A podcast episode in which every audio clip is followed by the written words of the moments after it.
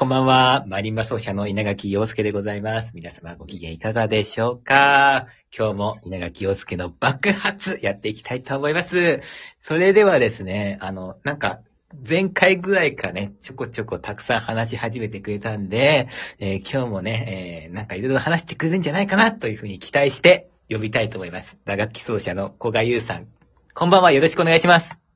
こんばんは。はい。ということで、えー、その、ね、今、オ、ケを目指し始めて、じゃあ、え、2年、2年ぐらいってことかな？うん。うん。え、あれはさ、その、やっぱりあれなの、その、小太鼓っていう、まあね、スネアがあるじゃん。うん。あのスネアを、まずその、きちっとできて、で、さらに、そのいろんな楽器ができるっていう人が理想なんですか？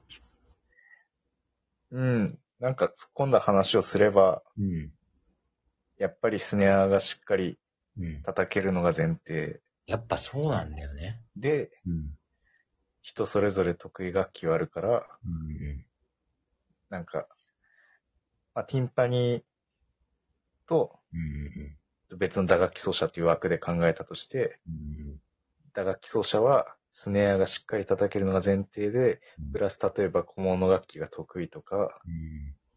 まあ、シンバル大太鼓がうん得意とか、うん。鍵盤楽器が得意とかいろいろあって、まあもちろん全部まんべんなくできますよっていう人もいるし、どこかに特化して強い人もいるから、プロオーケストラとかも、やっぱりそういう人、みんなそうなんじゃないかな。なんかどこかに特化してたり、っていう感じなんじゃないかな。まあ、じゃあ、打楽器目指す人は、その、スネアが叩けるっていうのが前提で、なんか、何かをこうアピールしていくってことなんだよね。その上で、そう。ただなんか、鍵盤楽器が得意な人が、二人入ってもさ、被っちゃうじゃん、役割は。ああ、うん。だから鍵盤楽器が得意なところで、うもう一人人が欲しいとかってなって、うんそこでシンバル叩ける人が入るとか、ん。なんか、なんとなく役割分担みたいなのは、あるのかないのか、なるほどね。これはかなり 突っ込んだ話というか、うん。言っていいのかわかんないけど、うん。そんな感じなのかな。ああ。でもその、あれだよね、その、オーディションみたいなのを受けるわけじゃん。うん。そこではさ、一人でまあ、オーケストラみたいなことやるわけでしょ？そうだね。でそうなってくるとやっぱりさ、めちゃくちゃ人数がいるから、うん。な、何かをアピールするわけじゃん。うん。うん。え、そう、そういう時はなんかその、自分はこれが得意ですよみたいなのあるの？うーん。あれ、僕だったら、白本とかがちょっと得意っていうのを思ってるから、まあでも白本、うーん。なんだよ、難しいな。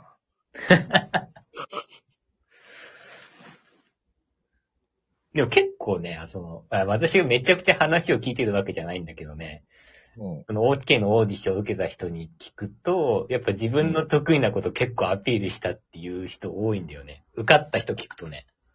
あー。だからさ、あれもさ、その、結局、ソロとアンサンブルって両方できないといけないんだろうね。オーディションではさ、その自分をどれだけアピールできるかっていうことだけど、その後受かったらさ、使用期間っていうのがあってさ、うんこ。こではどれだけ適用できるかっていう、言ったら逆のことが求められるわけじゃん。うん。なあ両方、両方能力がある人が、こう、入るもんなんだろうね。なんかね、やることは、例えばうん、まあ、オーケストラスタディってさうん、普通のオーケストラの曲でうん。難しい場所を抜粋してやってるわけだけど、うん。それだけを、そのオーディションでやるのとうん、実際にその曲をオーケストラで演奏する中でやるのじゃ全然違って、うん。まあ、あまりにも、なんか、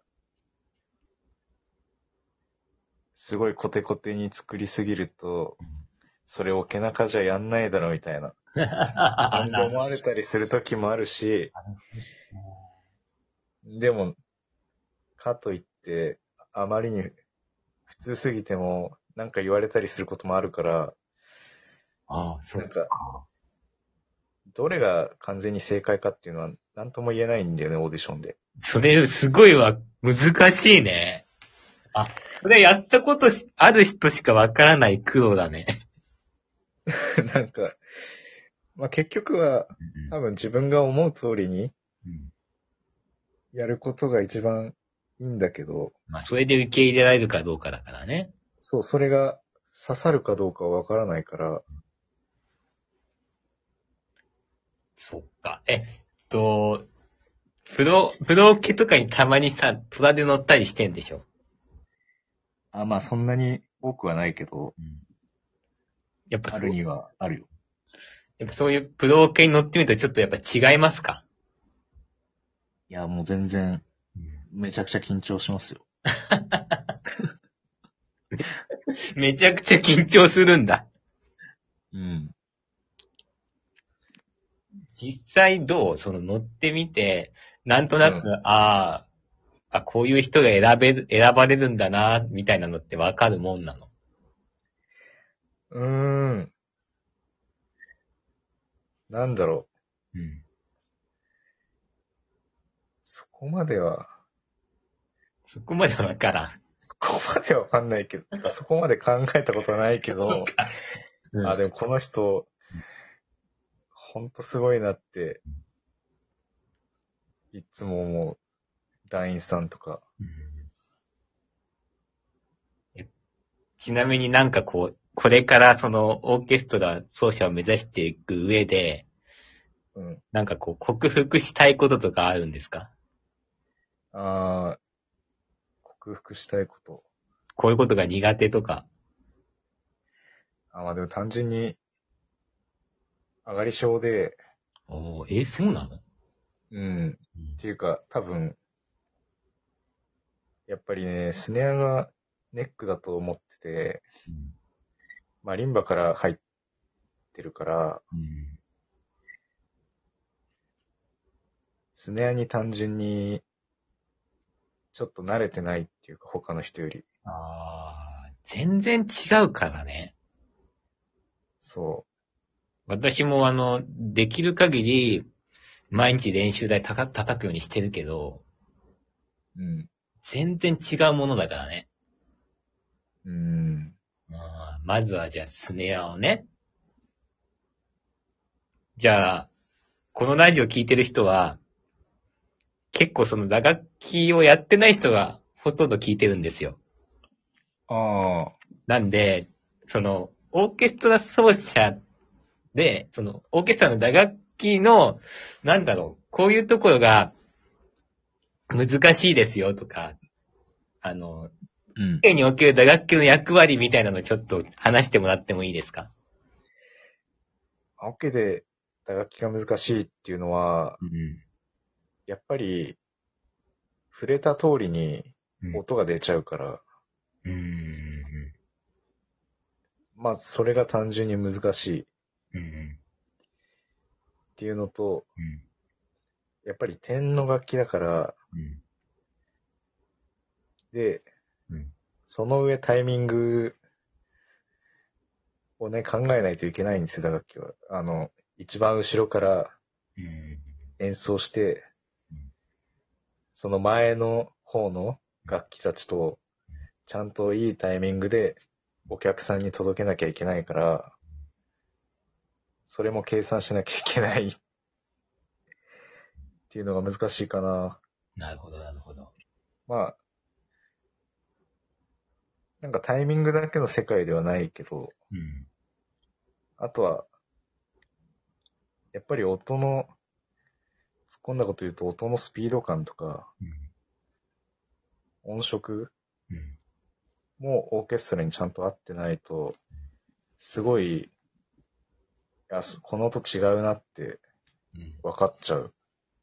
ああ、要するに、一人だけ目立ってたりしたら、それは逆に良くないことってことなんだよね。なんか悪目立ちしちゃったりとか、うん。うん。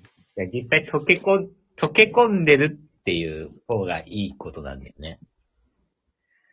そうだね。うん。音を殺すってわけじゃないけど、うん溶け込むとか、馴染むとか、まあもちろん突出してな、と突出してる方が良かったりする時もあるし、まあ、でもあれだね。要するに、実践、実践を何回やるかっていうことだね。そうだね、経験がやっぱり、だってタイミングとかはさ、実際一人で動画見てやってたってしょうがないもんね。うんそうだね。じゃあもう、一つでも多く呼ばれるように頑張ってください。頑張ります。いや、これで、古学の回終わりにしてもいいんだけどさ。いや、一つだけ、ちょっとあの、一つだけってかで、ちょっと、悩み、悩みについて話さない？悩み。うん。私ちょっと古学に相談したいことあるんだよね。